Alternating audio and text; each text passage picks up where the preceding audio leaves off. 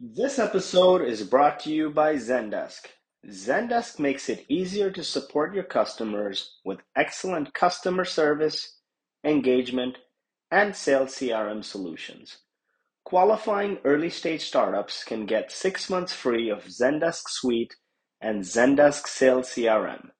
Go to zendesk.com forward slash startups to apply now. That's Z E N D E S K dot com forward slash startups. Here's a little framework that you can use. Let's say I'm doing a podcast interview. So that's the pillar piece of content. So we, when you watch like a Joe Rogan, for example, that is the pillar content, right? You have people sitting there, camera crew working on it. And then what happens afterwards is the post production. So you have a pillar piece of content, whether it's a podcast or whether you are good writing blog posts, whatever it is exactly, you have one pillar piece of content. That's your seed and then you start to split it out. I'm gonna have my team jump on it, and then we're gonna make it into shorts. We're gonna probably take those little one minute clips, I'm gonna throw them into a LinkedIn box video, and then I'm gonna write a little long form piece, and then try to maximize the reach.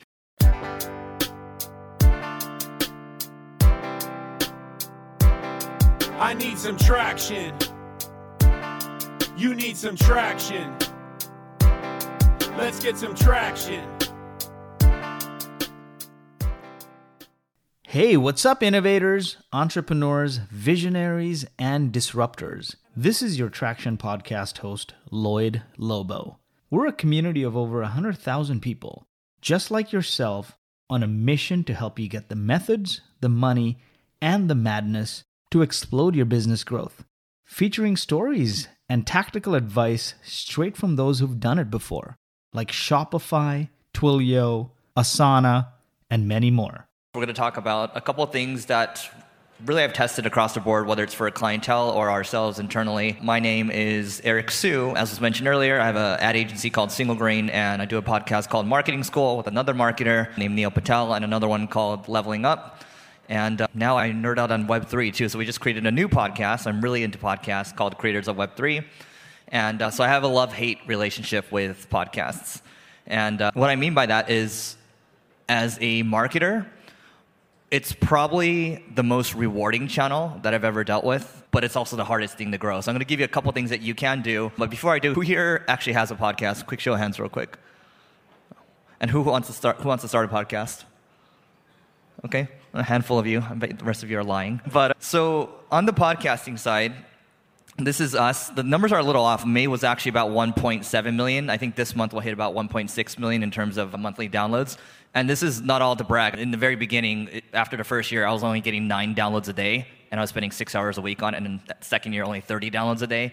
And my mom would probably tell me to give up, but keep going. And then it just starts compounding over time. And so couple things too. Demographic wise and it's hard to read this i'll share the slides afterwards but at the very high the highest point maybe in the top left you can see for us our we have a lot of people like a lot of rich people that listen to podcasts right? So 250k income or more then there's 200k bracket but you can see we're in the dark blue and we actually exceed what the benchmark numbers are. And that's just to say that podcasting is great from a demographic standpoint but also from a retention standpoint. Think about this. If people are watching a youtube video they're not likely to finish it. Like I get ADD when I'm watching YouTube videos. Like I start looking at my phone, I start doing other stuff. But with podcasting, you're usually doing something you're working out or you are maybe you are doing your laundry or something like that your retention is your retention curve is actually a lot higher. So when we look at our apple podcast analytics or we look at spotify it's actually like a flat curve. People actually our retention is about 90% or so. Keep in mind these are about five minute daily episodes. And even for my longer episodes 45 to 60 minutes or so the retention's about 50 or 60% versus on YouTube, I'm lucky if I get like 30, 40%. I'm not like Mr. Beast where I can hold people at 60% across the board. It's hard to keep people interested. But with podcasts, you can actually do that. And uh, so here's how you can actually grow a podcast. This seems like a duh statement, but right now we're doing a deal with Jordan Harbinger, who has a podcast with about five or six million downloads a month. Great one to listen to. We're trading him impressions right now. So we said, hey, we'll trade you 500k impressions and he'll do the same thing and it's pretty easy to do that you can use different tools like chartable we, our host is libsyn but my point here is that you know, if you're going to try to promote your podcasts, it makes a lot of sense to get onto other podcasts or buy ads on other podcasts. And there's actually a lot of ad networks that are forming right now, like podcast ad networks or just podcast networks. The HubSpot podcast network is a good example of this. They're all cross promoting each other. If any of you listen to My First Million, great podcast, and now we're starting to do the same thing. You can also buy ad slots too. I know Jordan spends like seven figures a year just promoting his podcast. So hardest channel to grow, but the most rewarding from a retention standpoint because you're building trust at scale. When you get that level of retention, I, I just think it's really difficult to match. So that's that. Another timeless tested principle, so this is actually number one, is the law of boo click throughs. LinkedIn right now, I would say there's the law of shitty click throughs, what that really means is that over time, any social channel, the click through rate is going to come down. That's what the law is. Really good essay by Andrew Chen. This is LinkedIn, right? And so I would, I'm going to give you a list of what I think the biggest opportunities are from an organic standpoint, which I think everyone can attack. But LinkedIn right now, I'll throw something up and boom, we'll get like a thousand likes on it, 2,000 or so. This one over here, I threw up a couple weeks ago. I think it's at, this one might be at like seven or 8,000 likes now. And I, I think it's at five or 600,000 impressions. And all that to say is LinkedIn, LinkedIn Organic is very strong right now. Actually, Kyle, who's just on stage, I always see his stuff on LinkedIn. And so there's a couple things that you can do. One, same thing. Can you create a can you create a pod? Can you create like a, a group of friends that when you are posting out there, when you're posting anything, you are going to get a bunch of people to like it, right? Or a bunch of people to comment. So if you work at a company, there's a lot of companies that actually do this right now where I see them, their employee will post and a bunch of their employees will jump in. It works. And that's how you get a post jump started, right? Images work really well. Videos work pretty well. I would say carousels work really well too. But LinkedIn Organic, here's the interesting stat. When you compare LinkedIn versus Instagram, 87% of Instagram users actually post to Instagram, okay? Whereas LinkedIn, only 1% of users post to LinkedIn. That's like they need content. And so I think everyone here is in B2B. Most of us are in B2B. So it makes a lot of sense for us to be attacking LinkedIn free, right? Like I don't need to really do much here. So that's LinkedIn. And for me, keep it very simple. Like the posts, I'll just ask a question at the very beginning. I'll try to make it controversial. I'll try to make, I think having a spiky point of view makes a lot of sense too. You ideally want people disagreeing with you because then it causes more engagement, but don't say anything that you don't mean, obviously. So just be you because there's a lot of people that are engagement farming on LinkedIn. So don't do that.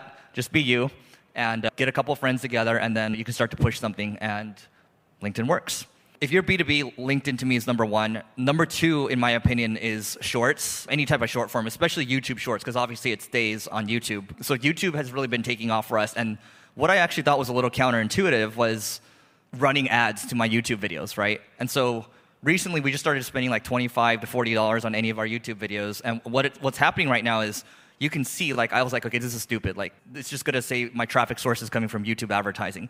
But that's not actually the case. When I look at analytics now, the reality is on YouTube, YouTube's actually recommending a lot of my videos or like suggesting a lot of my videos. And so that 25 to 40 dollars that I'm spending per video is actually a good return on investment, right? Because it's actually growing my YouTube channel across the board and it's actually starting to push my channel more. So I think YouTube Shorts, big opportunity. Obviously, they want to fight against TikTok, right? And obviously, if you're doing shorts, then it makes a lot of sense to hit TikTok. It makes a lot of sense to hit Reels. Your argument might be, I'm B2B, and, but there's actually a lot of B2B people that do this. And so I would say, okay, you got LinkedIn, Shorts would be number two. Believe it or not, Facebook pages, organic reach is actually making a comeback because so many people have got away from it for a while and now it's making a comeback, right? If you actually have a B2B Facebook page, like maybe you should dust it off, take a look at it again because it's a big opportunity. Okay, all right. So I'm gonna skip that one. Obviously, repurposing your content. So I think a lot of people don't really use a framework, right? So uh, here's a little framework that you can use. Maybe this is the only like picture-worthy slide, but this is our little content sprouting process. And so what this means is that for me, if I'm doing like an interview, let's say I'm doing a fireside chat, like I was just up here doing a fireside chat, right? So that might be a podcast interview. So that's the pillar piece of content. So we, when you watch like a Joe Rogan, for example, or who else is there? Lex Fridman, any of these podcasters, that is the pillar content, right? You have people sitting there, you, you camera crew working on it. And then what happens afterwards is the post production, right? So you have a pillar piece of content, whether it's a podcast or whether you are good writing blog posts, whatever it is exactly, you have one pillar piece of content. That's your seed. And then you start to split it out, right? The argument here is that you can take one piece of content, the, or what I'm doing right now, I'm going to take the recording right after this, right? And I'm going to have my team jump on it, and then we're going to make it into shorts. We're going to probably take those little one minute clips, I'm going to throw them into a LinkedIn box video, and then I'm going to write a little long form piece and then try to maximize the reach. And here's the other thing, too. Like, it sounds like this stuff is expensive. Sure, it's going to cost you money to do, but this is one of those things now where not many people want to talk about this, but this is where when you actually hire people offshore from like Upwork, and I hate like that I'm even saying this right now, but we've been hiring people off of Upwork that are really good at shorts, and our test is very. It's just like, hey, like here's the video, chop it up, let's see what you got give us an example, and then if we like it, then we'll, we'll hire you. And we actually, like, really quickly within a weekend, we hired four or five editors, and it's 10 or $15 an hour or something like that. And we just pay them per video, right? But not many people talk about this. But everything you see there, like, at first I was initially a little hesitant. I was like looking at everyone's shorts, their reels. I'm like, man, this is so high quality. And then you realize, oh, a lot of people know how to do this stuff, and a lot of people would kill to do this stuff for you. So that's that. So, building for the long term. I talked about YouTube a little bit, but one of the key things, I'll talk about one of the key mistakes I made with my YouTube channel, where it's finally getting back on track now is that a couple years ago I would talk about marketing as an example and some of my videos would get 5,000, 10,000, 15,000 or like 200, 300,000 views or so.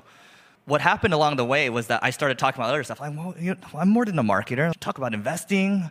I'll talk about NFTs. There's NFTs up here, right? The problem with that is the YouTube algorithm will punish you for trying to act like you're to. It punishes you for not focusing. Whereas my podcast co-host Neil, like he's got a million subs now on YouTube, and all he talks about is marketing, right? Like we, we talk about a lot of other stuff on the side. We talk about investing. We talk about real estate. We talk about all this stuff. It's just like it doesn't matter. The YouTube algorithm just wants you to stay focused.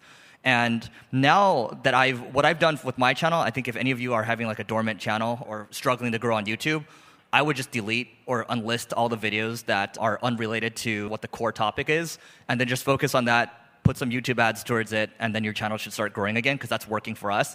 I think pretty quickly we'll break 100,000. I think we can grow to a couple hundred thousand very quickly. So that's YouTube. And I think there's a reason why everyone, like every kid wants to become a YouTuber. It's because YouTube is around for the long term, second largest search engine in the world. And then what can you do afterwards if you're B2B? You can retarget people. And here's the thing I don't see a lot of B2B companies that do YouTube pretty well for whatever reason. But when you look at when you study the best YouTubers out there, when you study a Mr. Beast, when you look at what's going on, I really recommend looking at a Colin and Samir. They study the top creators. Look at what they do and even if you emulate 20 to 30% of what these top creators are doing, you're going to be better than all the B2B companies out there because people are just not doing this stuff. It's like the, the problem now is the world that we live in.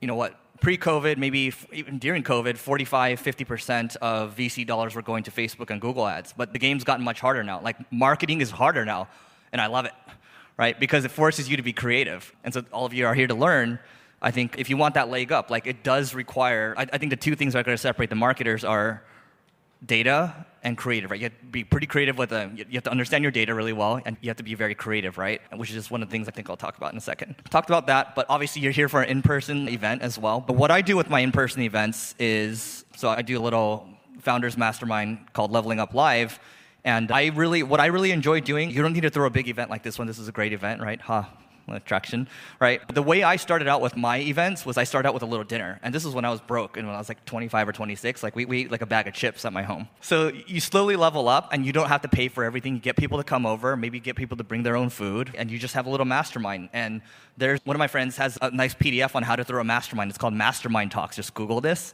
Mastermind Talks, just type Google Mastermind Talks Jayson, and then you'll find like the PDF. But basically, I started out with dinners and then slowly leveled up to other dinners, like paying for larger dinners in, in, in, private rooms, and then it started to become larger events, right? So this is an example of a, a dinner I did recently. And the way I do it is I don't, you got to think about your approach and how you deliver. And so for me, when I throw these dinners, I'm not trying to like collect leads. I'm not trying to get clients. I'm not trying to say, hey, how are you doing with this? Because people can smell it from a mile away the, the moment you start to try to sell them. And like, genuinely, it's not my goal. Like, I get my drug is I get a lot of value from connecting with people. So Anybody happy to talk to you all afterwards? But relationships are the ROI, right? Like long term, no matter what, you do these things. Like I just like hosting, like this dinner over here that I did in New York. This was during NFT NYC. And yeah, sure, dinner costs a couple thousand dollars. But at the end of the day, like the magic that happens from these dinners, all these collaborations that happen, it's worth it. That's my opinion on it. So the other thing too is maybe you don't have to pay for it. Maybe you can get people to sponsor the dinners, right? Because I'm too dumb to do that. But a lot of people get people to, to sponsor the dinners and the costs are covered. Like it's a win across the board. So look, again, you can host a happy hour, you can host a dinner, you can host an event like this. But shifting your mindset in, instead of trying to become the most interesting person in the room, just being interested. And that's the quote that's always stuck with me. So that's that. And one final, well, I think this is my second and final point. So there's really only one thing that matters the most when you're running ads, and I'm assuming everyone in here is still running ads. Yes, yes, cool. I can still see you. So. Real quick, you can just blurt out if you want. What do you think is the most important thing when it comes to your ads? Is it click through rate? Is it conversion rate? Cost per click? Like, what is it exactly? Anyone feel free to blurt it out. CPA? Okay. Conversion? One more. Cost per acquisition. Okay. So this is the most important thing. Okay. So it's hard to see this, but this is one of our clients, Echelon Front. And in the very top left corner, this is their Facebook ad library. And you can see that they're running 220 ads at any given time. This is another one of our clients called Belay Solutions. They're running 120 ads at any given time. I would challenge you to take a look at how many ad creatives you're running at any given time, whether it's on LinkedIn, whether it's on Google, whether it's on Facebook, whatever channel, Meta, Alphabet, whatever you want to call them. Look, at the end of the day, it's all about the creative, right? And I think people have gotten lazy about creative over time. It's uh, how can you hire someone like just when you're hiring them, hey, show me some good creative that you've done, right? Show me what you can do for us. Like, we'll pay you for this assignment. I think we forget that process during the when we're interviewing people, but yet, like, that's one of the most important things. Like, we, we hire a lot of doers, like a lot of tacticians, but you need the strategic thinking. You need the creativity. Otherwise, you're going to get the same results as everyone else, and that means poor click-through rate, which affects all your down funnel conversions, affects your CPA affects your CPC, affects all those numbers, right? If you can't get that part right, then it's just not going to work. And using the AIDA model, right? This is old school copywriting, old school sales, right? The first thing is what does the A stand for? It stands for attention. Right? So how, do, how can we get people's attention? How do we hook people? I didn't want to use this example, but uh, those of you that have heard of this Andrew Tate guy, he's like growing, love him or hate him, right? But this guy's a walking highlight reel because everything he says will grab your attention. And some people really hate him, some people really love him, right? And that's why he's more popular than I think anybody else in the world right now if you search on Google Trends. But what works for him, by the way, I think love him or hate him, that's one thing, but I think what he's doing from a marketing perspective is genius. And I think I might just end on this point and I'll talk about the acquisitions point. So if you follow this guy, he makes very crude comments and what happens is he puts people through his, his training. Like he's going to teach you how to become like a marketer. And then what happens is he takes some of those people and he has an affiliate program. And so his students become people that will market his courses, right?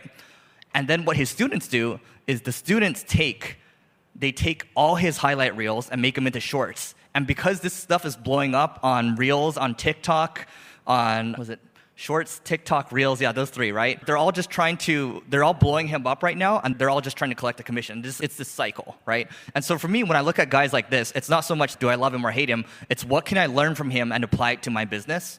And there's something to learn from everyone, right? Whether you love him or hate him. So I removed that portion. Check out what this guy is doing. I think it's interesting, and I think you might become mildly entertained. So that's the final thing. I'll leave it with this.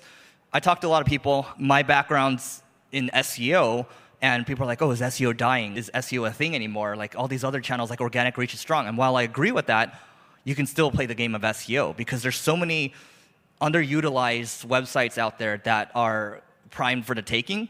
And uh, I invested in a company called MicroAcquire. You can go there and check out there's some sites over there. But like they list their, their marketplace. There's there's FE International. There is there's Empire Flippers. There's a lot of these websites that are out there that list these sites available for sale. And my point of saying all this is that you can buy a website that's getting a good amount of traffic. They might even have an email list. They might have other assets as well, and they're generating cash flow. And you can just plug it into whatever it is that you're doing. B2B side too, like for sure, you can definitely find something. I would recommend using a tool like Ahrefs or Ubersuggest to find out people that are competing in your niche. And then I would tr- just try to figure out how you can buy these websites. And by the way, you don't even need to have a lot of money. And maybe if you raise money, you could just buy it directly. But this I'm going to skip over. Like this is maybe we can talk about this later. But you can basically finance these websites for almost no money down, right? And I'll just give you an example here. So if we start, let's say you're a pet SaaS business and you're doing three million in ARR and you come across a website that gets about 500,000 visits a month, so it's pretty significant. And uh, they're doing about a million a year in revenue and 200K in profit, so that's at the bottom right. So the way you can structure this deal is if they're doing 200K in profit, then you can buy them for 3x profit, right? And then what you can do is you can say, hey, you know what? I'll put 10% down to buy this deal. Okay, so you put 60 grand down, and the rest of it you can seller you can seller finance it, you can use a loan or whatever, and you can actually defer the down payment say, hey, I'm not going to pay you this 60 grand down payment. I'm going to wait maybe 30 to 45 days or so, and you actually end up paying zero dollars out of pocket. Maybe you can get someone else, like your mom or something, to finance it, right? I'm just joking. So my point of saying all this is that look, you don't have to be fancy. You don't. Oh my God, I'm doing M and A. Like it, you can do this yourself. It's practical. And as marketers, I think we need to think, we need to start to think a little more creatively. And this is part of it. Like, creative is the one thing, right? Like, we can be creative with how we acquire more traffic. Like, we can own this traffic. And we don't need to be always using these other ad platforms out there. Like it's that's that's how everyone else is doing it. You have to be creative. You have to go into a blue ocean and not go where everyone else is competing. That being said, that's it from me. Hope you enjoyed this. Thank you for listening. and we hope you enjoyed this week's episode of the Traction Podcast. If you enjoyed the show, please leave us a five star review. And you can find all the information mentioned in today's episode at tractionconf.io. That's T R A C T I O N C O N F dot I-O. No, some silly shit. Focused on the tech stack, thinking it was.